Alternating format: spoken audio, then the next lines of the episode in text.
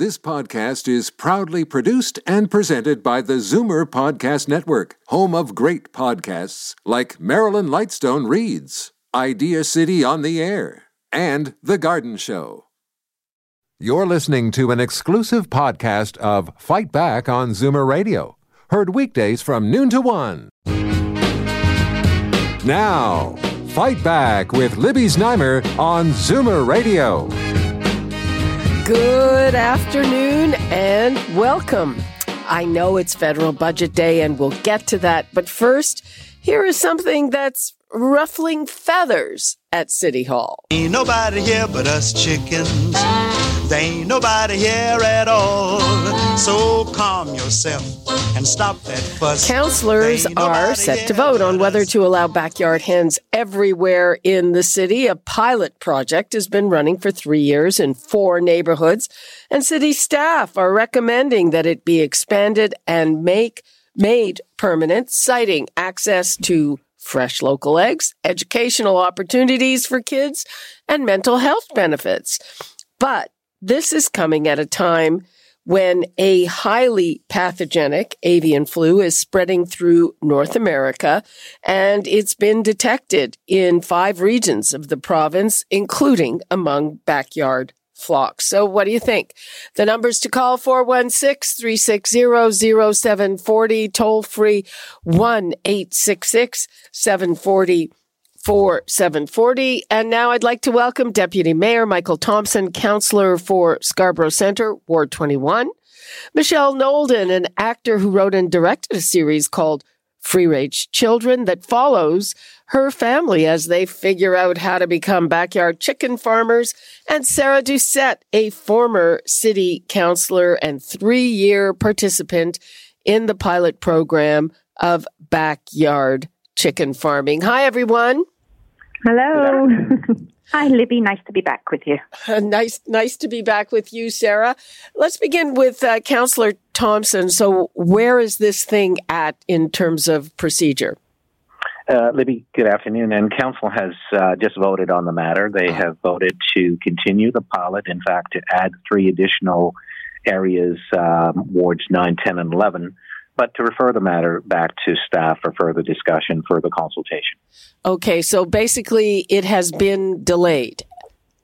The Council has not approved a citywide program. Okay, well, uh, at uh, what had been on the table was making it permanent and expanding it to the whole city. Uh, so uh, let's get some reaction first. Sarah, you've kept uh, the, the hens for three years. You like it. What's your reaction to this? Um, I obviously was in favor of a permanent program going citywide. That uh, the report came last year and it was extended by one year. So actually, we've had a pilot for four years now. So yes, I've been involved for three years. Um, it's difficult. We've got reports of this avian flu, and we have to take that seriously. So I do support staff coming back in January to, to talk about this. Now, the citywide was never going to happen until April of next year. Right.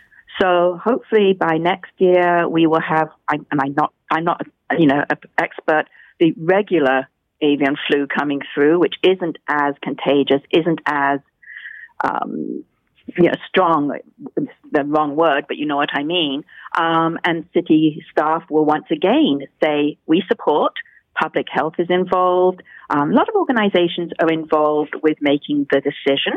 Um, and hopefully in January they can say, yep, we're good. We can still go citywide and we can start that again for April 2023. Michelle Nolden, uh, are you disappointed? Uh, well, I mean, I'm I'm hugely in favor of backyard chickens for sure, but you know, I think it's maybe not a bad thing because it allows maybe a bit more preparation. You know, having backyard chickens is a responsibility for sure, and I think that one of the things that it can do is to make sure that there are some regulations in place and to make sure that that the hens are taken care of and that people are are keeping backyard chickens responsibly because you know avian flu is something that you have to worry about but there's lots of other things that you have to worry about with chickens too and being a responsible pet owner is is crucial Uh, tell us a little bit about uh, your experience. Uh, why are you so in favor of, of keeping the hens? Well, I mean, to be quite honest, I knew nothing about chickens other than that, you know, I enjoyed eating them before. and so, you know, my family and I moved outside of the out of the Toronto area as many people did right just before COVID.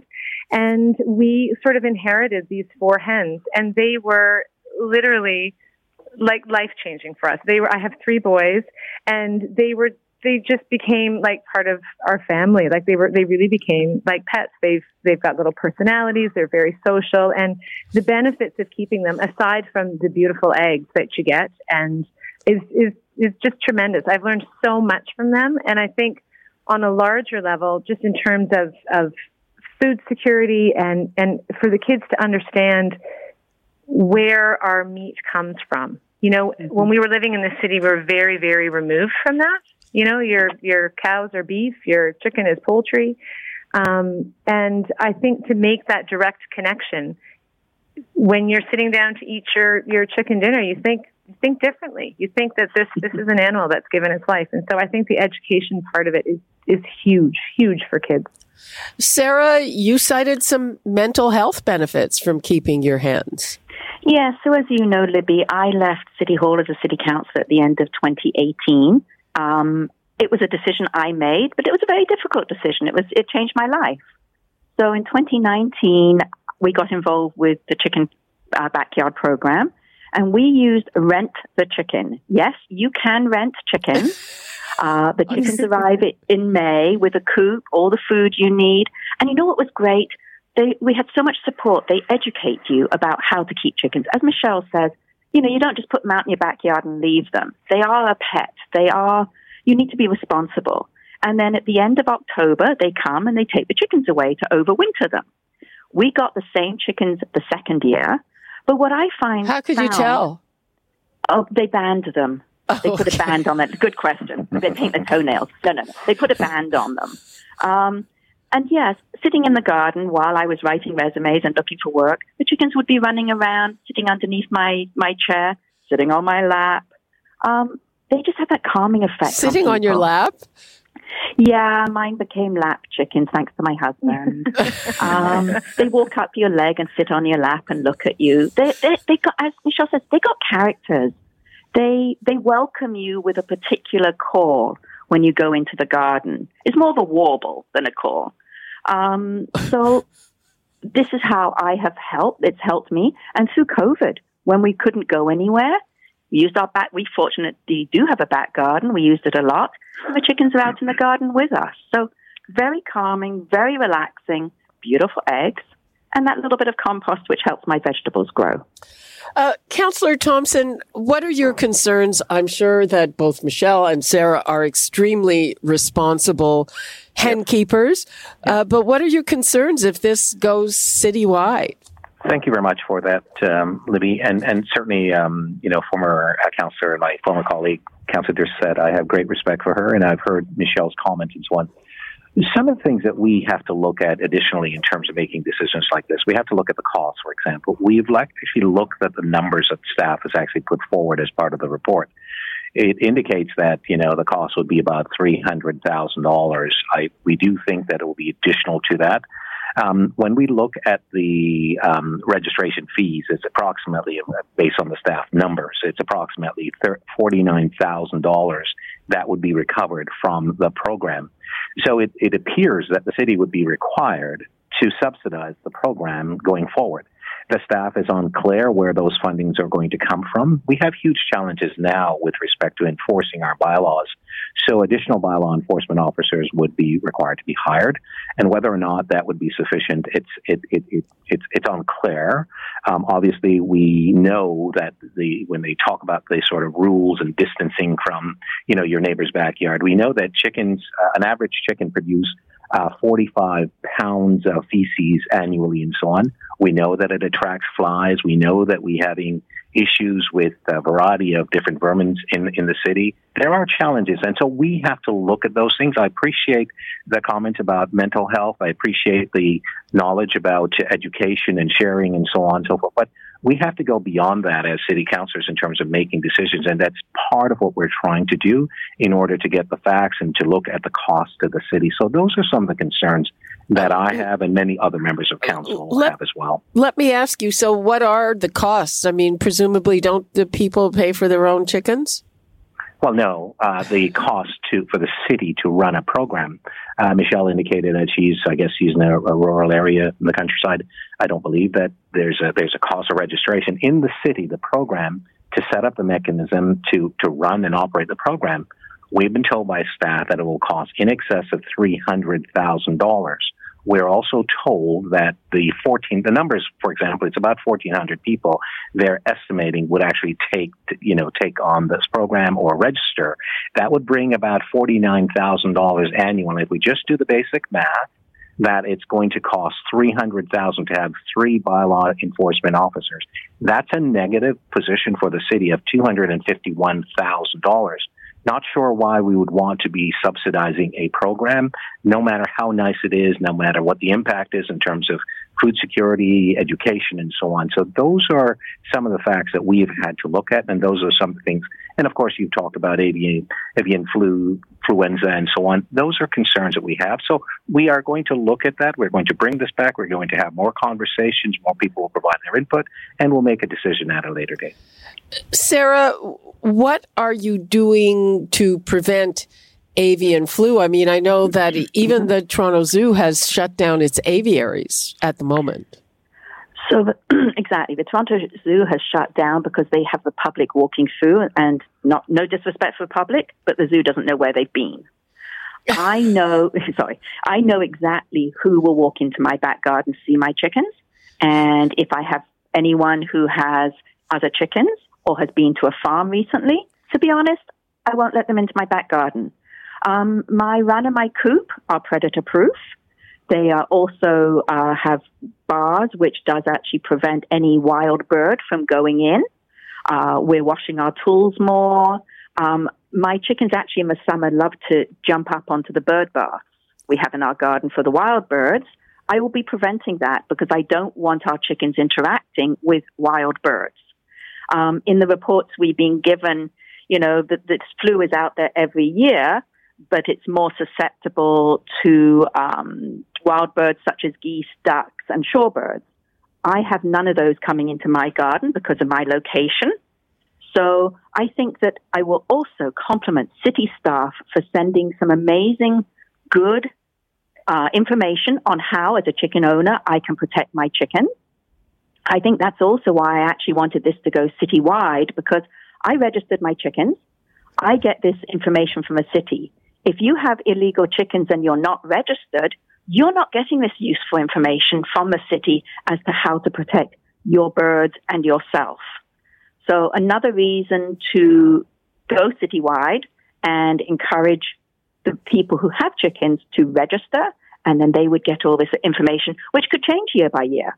Uh, Sarah, just I want to take a, a, call from a listener, but just how how much time do you spend dealing with the chickens? Uh, in the mornings, depending. So I go out and I clean the coop, I clean out the nesting boxes before I go to work. I top up their water. I make sure they've got food. Uh, we treated ourselves to an electronic door, so that comes. It's a photo done by the by the light that opens up and allows them into again a protected run. Um, once that's done, I then, one of us, even my husband or myself, will go back during the day to remove the eggs because our ladies lay a little bit after I've gone to work. That's all you actually have to do. Uh, you clean out your coop as necessary, but when we are in the back garden, our chickens can be out, you know, eight hours running around my garden if we are there with them. So you do have to clean, make uh, sure they've got food and water, so and how, remove the eggs. How long does it take? Oh, maybe maybe 10 minutes in the morning.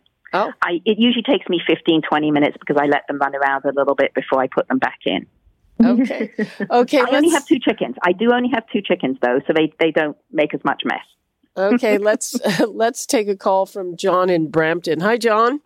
Hi, Steve. How are you? Fine. How are you? Not bad. Yeah, concerning the backyard farm and chicken, um, it, it's not a bad idea, but it it could come with consequences which I know many of us may not be thinking about.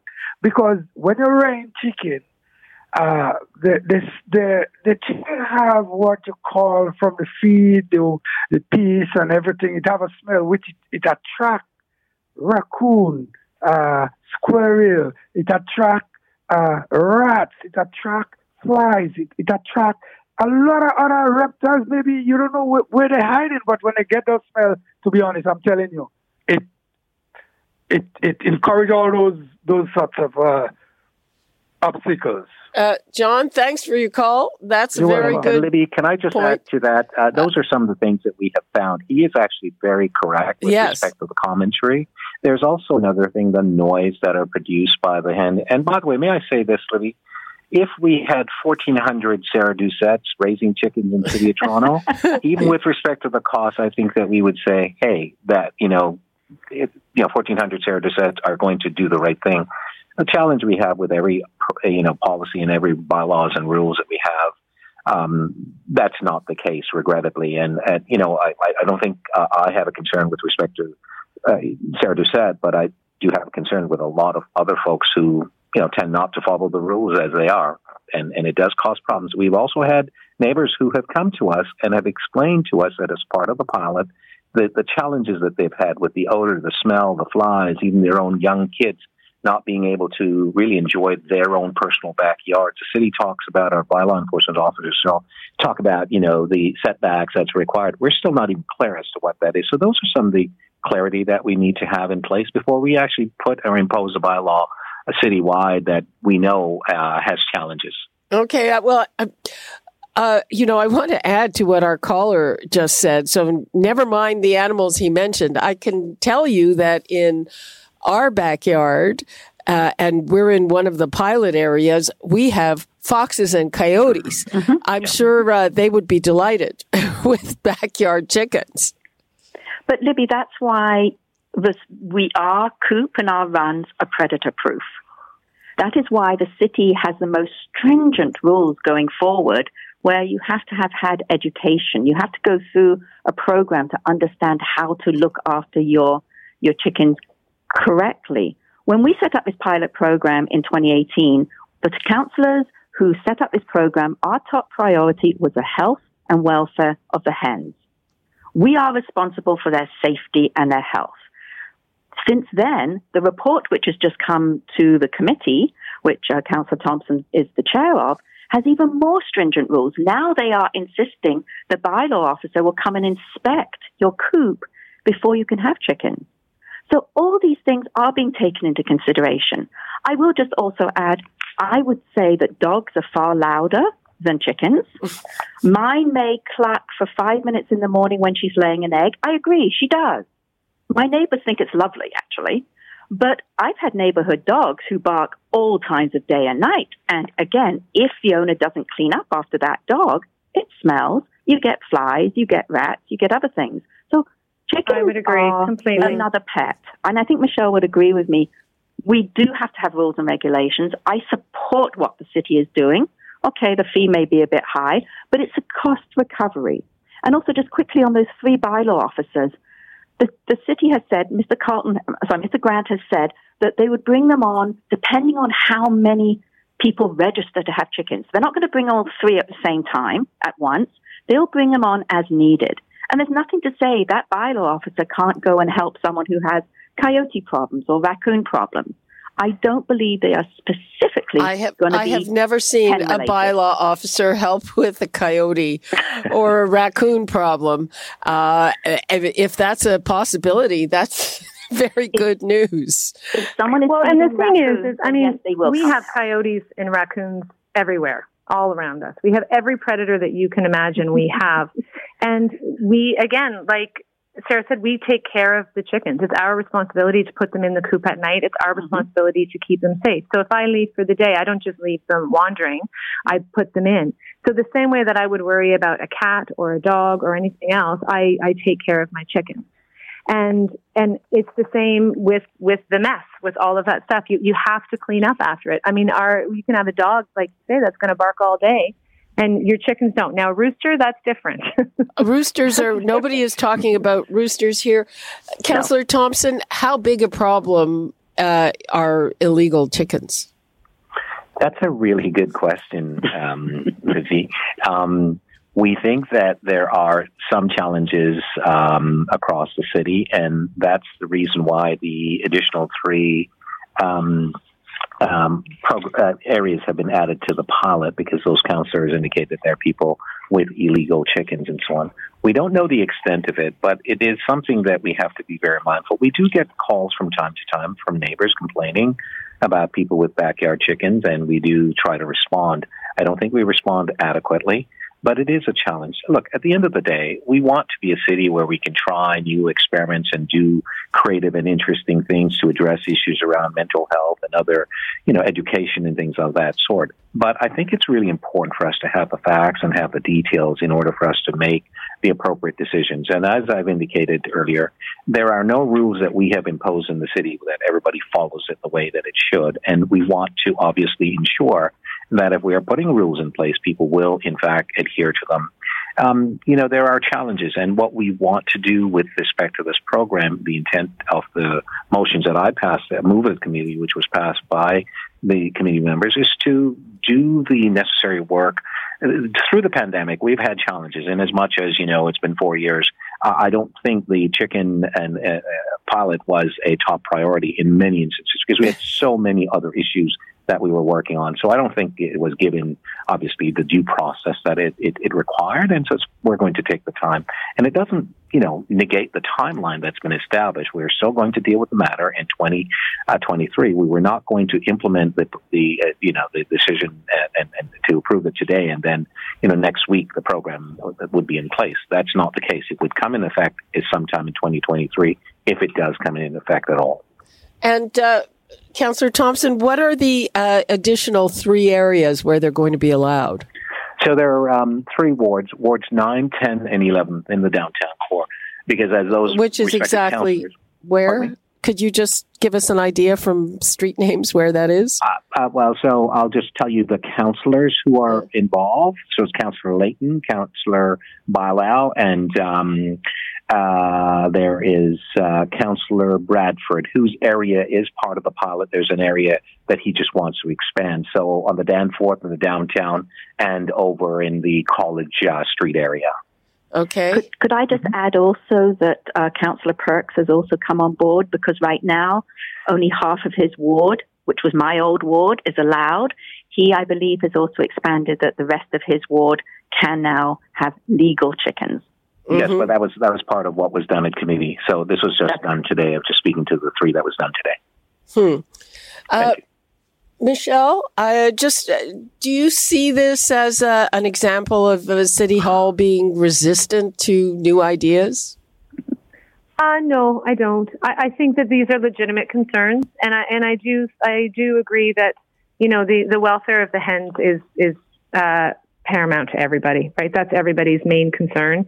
Um, and, and all of the things that, that it, it provides, all the education, the mental health, all of those things are great. But we do have to make sure that we do it properly. And if that takes a little bit more time to get there, um, then, then that's important as long as we get there.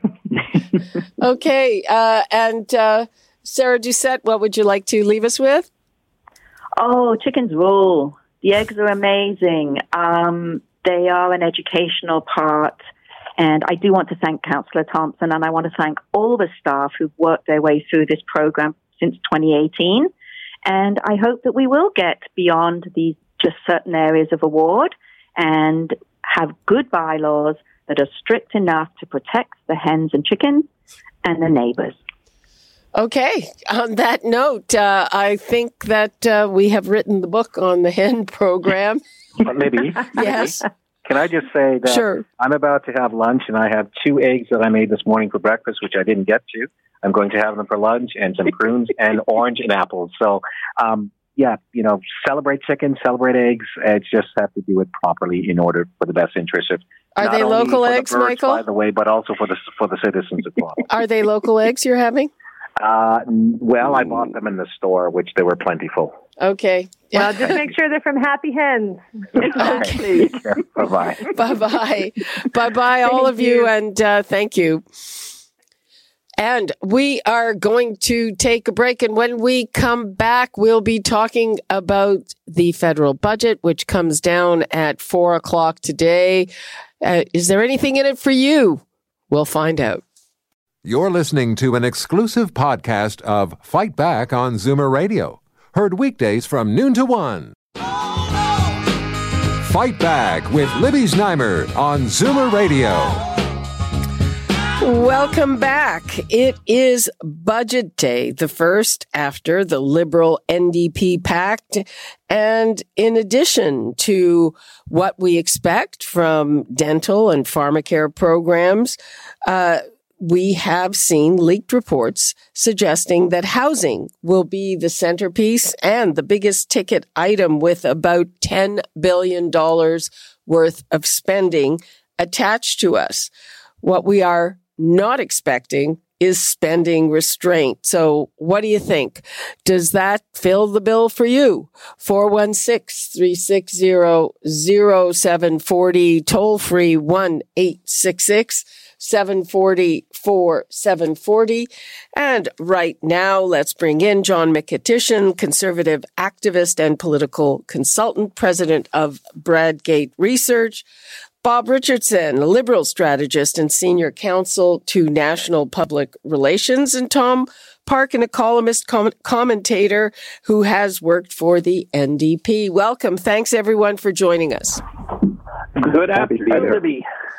Okay, so uh, first of all, uh, I have seen some fairly eye popping estimates of how much the pact is adding to the budget. Bob, uh, do you see that as a significant number? Uh, I think it is going to be a big budget today, an activist budget. Um, um, if you're putting billions into housing, if you're um, if you're significantly in, increasing our defense contribution, if you're beginning to put in place both dental and pharma, care, which are uh, proposals that are agreed upon by the NDP and the Liberals, in their supply and confidence agreement. Uh, if you're continuing to do stuff on climate uh, change, and you know we have uh, ten signed uh, agreements on the national daycare program, so that's a whopping lot of spending there. I, um, they're all good things, and I think they help move things forward. But uh, I hope we do have some fiscal guardrails around uh, this. I hope we have a reasonable debt to GDP ratio and uh, and I think this has also helped a little by uh, by the growth in revenues uh, with the economy coming back and with uh, with the uh, growth in revenues around uh, natural resources. So I think it's going to be a big one. Let's hope it's uh, a big one and a responsible one at the same time. Hmm. Uh, Tom Parkin, uh, according to a Scotiabank report, the, the pact will add, well, it's, it's a pretty big margin between 15 and 40 billion dollars over the life of the agreement. Is that in line with what the NDP is expecting? Well, the biggest the biggest change that is actually being discussed is a 20 billion to 25 billion dollar increase in defense budget, uh, which really dwarfs the kind of amounts that are being talked about to help people uh, get uh, their medicines for free, to make uh, it more affordable to go to the to the dentist, to make it more affordable to find uh, a place to live. Um, the dentistry program, for example, for example, is uh, estimated by the Parliamentary Budget Office to be a cost of under $1 billion a year. So $1 billion to fix Canadians' teeth uh, for free, uh, everybody under $90,000 income, or 20 to $25 billion every year because of a NATO commitment. It's just, I'm not against, um, it, you know, if people want to, Canadians want to spend more and this government wants to spend more uh, for NATO, I'm not going to get in the way of that. But I think it's important when we talk about this issue to really put it in perspective of how much great value we're getting because what this means is we're making things life more affordable for people, Libby. Yeah, I, you know, I, pe- people who couldn't afford to go to the dentist, people who can't afford their medications. Uh, it means that the, that people's lives will be improved. Uh, let's get to uh, John. Uh, first of all, that's not the number that I saw for increased military spending. The number yeah, I saw was eight billion, and it would only take us to one point five percent of GDP. Uh, but, yeah, John? but Libby, the Parliamentary Budget Office said that to take us to 2% of GDP, which the Liberals and the Conservatives have both endorsed the parliamentary budget offices 20 to 25 billion dollars each and every year. John, let's hear from you. Yeah, it, it's going to be a fascinating day because I think what we're going to see is record spending and half measures and virtue signaling taken to historic levels. And at the end of the day, I think what you're going to see is Tom and others be very upset that they thought they they signed the deal to uh, you know bring rainbows at the end of sunny days, and what they're going to find is that uh, not only will the numbers be lacking when they're all totaled up, but so many promises are going to be made that uh, almost everybody's going to have something to grumble about, despite the record spending. And and worst of that is the fact that. Um, you've got to look at two things. It doesn't matter whether it's the you know the uh, unfulfilled promises to NATO, whether it's going to be the half measure promises to the NDP on all the things they promised to get their deal, or you know housing.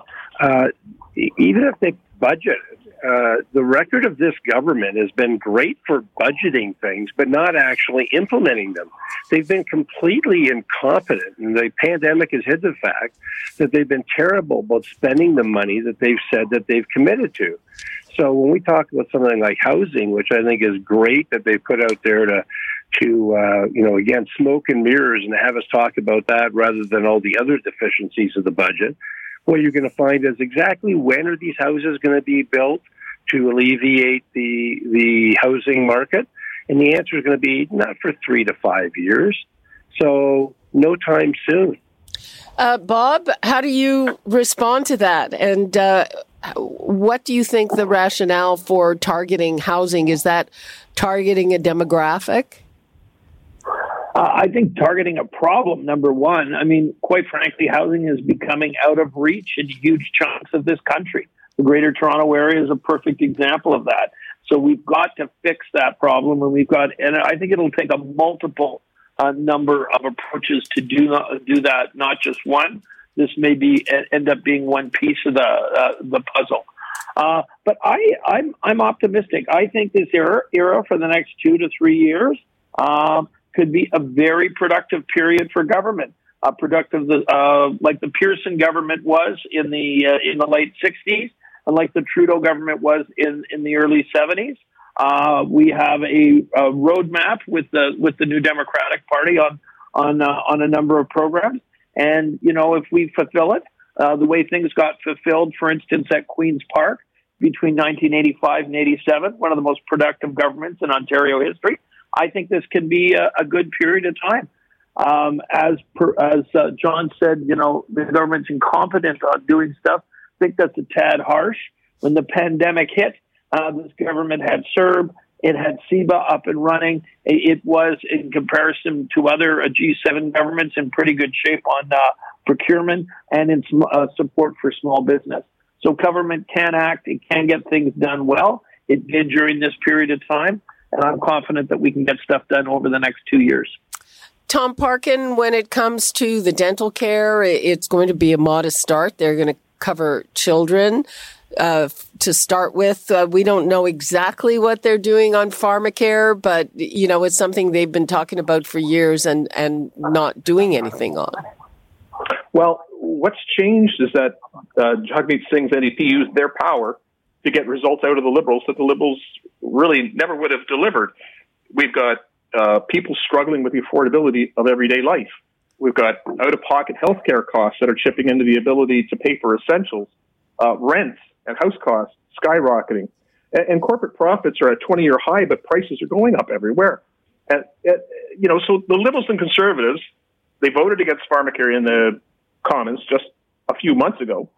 Uh, but now Singh and the NDP got the, the Liberals to commit to this program, which I think is great uh, for your listeners because for those who aren't covered by an employee an employer plan, um, you know this can be very expensive to people who need medications, and now it means that people can get their medications free. They don't have to cut their pills. They don't have to take them, you know, on alternate days when they should be taking them every day. Same for dental. A lot of working people have something in their contract, but if you're a retiree or if you're in a contract job, you know, it's very expensive to go to the dentist. And, um, you know, dentistry is, people can get abscess uh, ab- absence and literally die. Uh, so it can get very serious. Uh, and this is again, uh, you know, a, a modest price program when we compare it to the massive amount of, of money that the conservatives and liberals are talking about putting into defense. This is a something I think well done, and the housing piece is obviously important. Well, you know, uh, we've, we've again, watched, the money the money for defense is, and we we've just seen leaks, is less than on uh, the housing. John, do you think that the, the measures we've seen leaked in the housing market are the right ones to do the trick? They're banning foreign foreigners from owning residences here, from buying homes here, unless it's their primary residence. I don't even know how you would enforce that. Well, they'll, they'll come up with mechanisms, and BC has had some and some luck with that. But what you're still talking about is only a two year program and something that, uh, you know, with all due respect to the pandemic, this is not a problem that's that's uh, jumped out overnight. This has been a growing problem for the last half dozen years, and certainly under the entire time of the Liberal government. So it's you know it, it's an area that I think again uh, you know, uh, I think the estimates I've seen on the foreign ownership, it's going to affect 3% of the market. Well, that's great for that 3%, but as far as the other 97%, let's go back to what's going to calm things down there. And I think what you're going to see calming down is the fact that inflation may be on the verge of running out of control, that the government may actually be fueling inflation, and while it's taking one step forward, it's going to be taking three steps back in the daily lives of the average listener. Hmm. Uh, what about the total spending? Do you see that this is going to uh, fuel further inflation? I, I think it has. Uh, it, it's really going to have no choice but to do that. The question is, does it have any of the other positive effects that it's trying to do?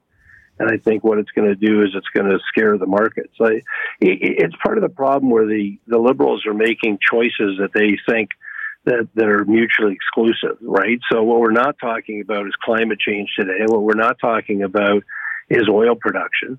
And in a situation where we're on the verge of a world war, the reality would be you know, all of our economic sanctions against Russia would be much more effective if we were able to help Europe by giving them clean, ethical oil and, uh, you know, taking care of the needs of Canada uh, while, while transitioning to a green economy. I don't think there's anybody who's against transitioning to a green economy, but there's also nobody with half a brain who thinks it's going to happen in the next year or five. Uh, Bob, uh, speaking of the green economy, uh, the government authorized a big project yesterday, Bay du Nord, that has a lot of environmentalists unhappy, and people are saying, oh, the stuff in the budget is just to distract people. Uh, I, I think this is a I think it's minor in comparison to the whole budget, to be quite frank. Uh, Libby, I'm in favor of it. I'm glad the uh, government is going ahead with this project. And uh, this government has actually gone ahead with a number of, of, projects uh, in uh, in the oil and gas uh, area, including uh, building a pipeline. Um, so, you know, I think it's a government, and quite frankly, uh, we've never sold as much oil and gas in the history of this country than we are than we are today. So, I think it's important to know that. At the same time, I actually agree with John. We can't we can't we can't pretend that uh, oil and gas is going away uh, tomorrow. I think the, we need pipelines. Uh, we need to support that sector. Uh, at the same time, we need to modernize our economy. We need to put a price on carbon, uh, and we need to expand uh, expand as much as we can on on other ways to to heat our homes and you know and to to fuel our cars. So I think so. I think the government is striking the right balance. There will be a lot of people who will be unhappy. There'll be some people in business who will be unhappy that they don't get to do what they did in 1954 and continue to operate an economy that way. And there will be uh, environmentalists who would like to see everything shut down. And uh, the government is not going to satisfy either group. I think they're taking a balanced approach, and I think that's the way to move things forward. You know, speaking of some things that might be uh, for show, there's going to be a tax on uh, businesses that they said made extraordinary profits during the pandemic. And I have to say, it made me chuckle that businesses with more than a billion in profits, like banks and insurance companies, because I remember the first time that banks made a billion dollars in profit. It was when I was a business reporter and I believe it was in the 90s, but it was, it was probably more than 20 years ago. So, uh, you know, just to give an example, RBC made 4.1 billion in a quarter and uh, yeah. it wasn't extraordinary, John. So is, is that, what do you make of that? They're getting a surtax. Well, well, I, I think this is the thin edge of the wedge, right? This is the problem with you know the liberal approach. They never met a tax that they didn't like uh, that they could get away with, and the first approach is going to be on big companies because certainly the NDP will be clapping for that um, the fact that that you know raises the question of what does that do to dividends? What does that do to stock values? What does that do to people's retirement portfolios? Uh, it could have uh, scary implications there. So uh, you know the, it's a it's an intricate economy that we have, and what you know what liberals fail to do is step back and say, does the tax do what it was intended to do? And the you know I agree with uh, Bob, on a price on carbon. There's a question of how, right? We are taxing Canadians, and the Liberal government has a plan to tax Canadians almost out of their cars for the price of carbon on gasoline. And yet, the number one source of carbon in the world, China, uh, doesn't have any of its imports hit with a climate tax because, you know, while, while they're producing all those cheap goods with coal factories coal powered factories. And that's, that's where you got to sit back and say, you know, we're punishing Canadians when we're only 2% of the world's uh, carbon emissions. Uh, great to lead by example, but we could also lead by example of saying, and maybe we're going to stop taking, you know, oil from unethical countries, and maybe we're going to put a huge surtax on any country that produces their goods in a carbon in a carbon uh, irresponsible way. Okay, uh, I'm looking at the clock. We have to wrap this up right now. Uh, we'll all find out if all the leaks and predictions are coming true uh, when it comes down at four o'clock today. And I'm sure we'll have plenty to talk about next week. Thanks so much, Tom Parkin, John Mykytyshyn, and Bob Richardson. Thanks, Libby. Thanks, Libby. Okay. Uh, we're taking a break. When we come back, we're going to talk to Phil Soper of Royal LePage, and we are going to talk about that centerpiece of the budget, 10 billion apparently towards housing. Are these the right measures when we come back? You're listening to an exclusive podcast of Fight Back on Zoomer Radio, heard weekdays from noon to one. Fight Back with Libby Znaimer on Zoomer Radio. Welcome back. As we have been reporting based on leaked information, housing is supposed to be the biggest ticket item in the budget with $10 billion put beside that item. So are the things that the government is planning the right way to go in order to ease up the market and to make it more affordable for people? Let us bring in Phil Soper, CEO of Royal LePage. Hi, Phil. Hey, Libby. How are you? Fine. Thank you for joining us. So uh, I'm looking at these measures, and of course, the most eye popping one is that uh, they're going to impose an actual ban on foreign buyers. Uh, unless it's a primary residence. So is that the right way to go? And will it do a lot of good? According to my numbers in Ontario, that's something like 2.2% of the market. Yeah, you know what? And there, and there are exemptions. Uh, so you mentioned the one, the primary re- residence exemption. Uh, the other is uh, for students, uh, potentially people who are planning uh, to become Canadians. They will be exempt. So the number is probably quite a bit lower than that 2%. And direct answer to your question, no, it won't have a, material impact on the market. Uh, we we've seen prices escalate uh, rapidly during the pandemic when foreign uh, purchases of property in Canada was basically shut down, uh, fundamentally down to almost zero. So this is a domestic issue. It's it's not going to be solved by uh, pointing the finger at people from abroad. And so, what do you think? Is this just uh, to make them look like they're doing something, or what? It is. Uh, it's uh, and it's not just federal government, provincial governments, uh, BC, uh, British Columbia being the most uh, prominent, but others as well have uh, long uh, used uh, tax measures or other forms of making it difficult for non Canadians to invest or purchase property in Canada for the headlines thereon. It's it's I it's frustrating sometimes when uh, people spout off statistics that they they don't know. You know, the reason prices go up in Vancouver is because uh, the Chinese are buying up all the properties. When even at the peak in the middle of the last decade, uh, it was in in in the most prominent neighborhoods in in uh, Greater Vancouver. It never reached double digits. It was always a small portion of the market. And people forget that Canadians are the largest purchasers of uh, uh, foreign purchasers of property in the United States. There's some 3 million Canadians own properties south of the border. So, uh, you know, we've got to be careful with this, but it's not a material element in this uh, particular budget package. Okay, well, they the Liberals say they're going to spend four billion to build 100,000 new homes in urban areas by 2025, with more than half of that going for low cost and co op housing. Is that realistic? Is that going to get done?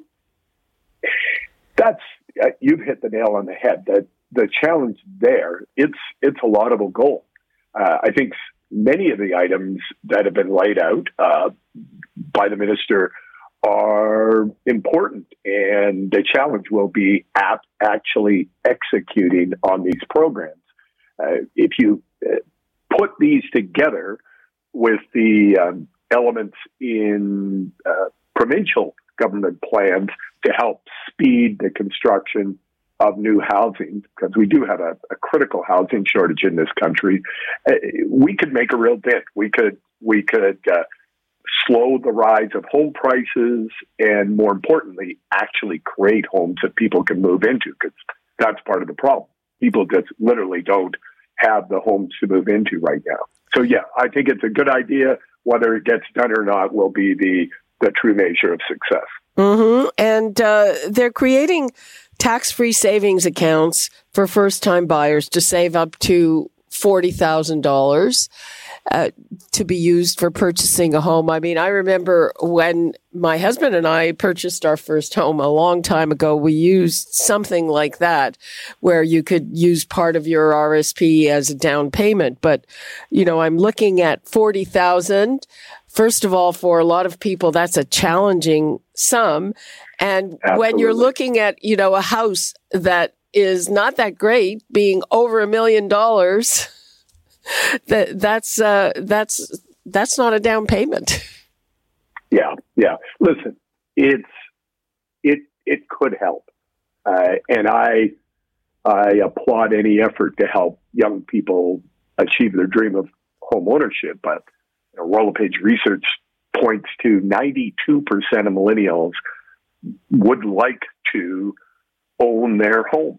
And we'll never reach that number, but it would sure be nice if, if uh, as many millennials were able to purchase their homes as, as baby boomers were in that 70% range. And so, you know, good for the government for looking in this direction. The challenge is we've already got a program that you pointed out where you can pull $35,000 out of an RSP tax free to buy a home in the home buyers plan that's been around a long time and it was recently bumped up. Uh, and unfortunately, you know, only a few people relative to the number of young people buying homes in the country actually take advantage uh, fully of that 35,000. So adding another 40,000 uh, into the mix, will it help? Yeah, but it's only going to help a small number of people, yet it will help. So I, I, I have no, nothing bad to say about it, but it's not the solution. The solution is fix the, the housing shortage crisis. Well, yeah, the, we don't have a lot of time left. So, how do they do it? You're uh, an expert. What would you do? It, it's process and taxes. Uh, the the Ontario government actually has laid out, or the or the blue chip panel that uh, put recommendations in front of the Ontario government specifically laid out a number of steps that could be taken. But you know, it can take a decade for for a developer to move from idea through all the loopholes or, or all the the approval process and the objections from uh, local neighborhoods and, and to finally handing the keys over to someone. 10 years. That uh, introduces so much risk that people build in small amounts to mitigate the risk. So, so that's where the focus has to be, making it less costly and faster to go from idea to to completion of a home to give a family their keys. I have a very quick question. We only have about a minute left. What the young people bidding on houses say they really need is to outlaw blind bidding because we see these crazy bidding wars, uh, houses going for tens, if not hundreds of thousands of dollars over asking. Uh, what about that? I, in the industry, we have no issue with changing the way we um, manage the brokerage process. We offer uh, auction style processes today, which is the alternative. It's not how the homes are are bought and sold that's causing the problem. It's the number of homes available for sale versus the number of people looking for housing. The brokerage process is is just the the tail. It's not the dog. So you would have no objection in the industry to say None no more blind bidding. Uh, let everybody see what they're bidding against. Exactly. There's there's no issues. I talked to the CEO of the Canadian Real Estate Association. We don't have any issues in the industry. But remember, it's a seller of homes that dictate how they want their home to be sold. So we're we're a service provider to those uh, to those clients. So it, it starts with the 70% of Canadians that own homes who say, mm, I'm not interested in that process. Yeah, but if, if, if it's it, not that it's not available. If if it's we don't like we'd be yeah. But it, who would who would make a law? Is that a provincial law? Uh, yeah, uh, real estate is is managed in each province by uh, legislation, so it would have to be implemented uh, province by province. Hmm. Okay, something to think about. That's interesting information. Phil Soper, we will watch to see what is actually unveiled today. In the meantime, thank you so much for that. My pleasure. Bye bye. Well, that is all the time we have for today. Listen later in the afternoon for full budget coverage. You'll see exactly what you're getting. And of course, tomorrow we have Free for All Friday, so you can call back and let us know what you think about it. That's all the time we have for today. You're listening to an exclusive podcast of Fight Back on Zoomer Radio Heard weekdays from noon to one. This podcast is proudly produced and presented by the Zoomer Podcast Network, home of great podcasts like Marilyn Lightstone Reads, Idea City on the Air, and The Garden Show.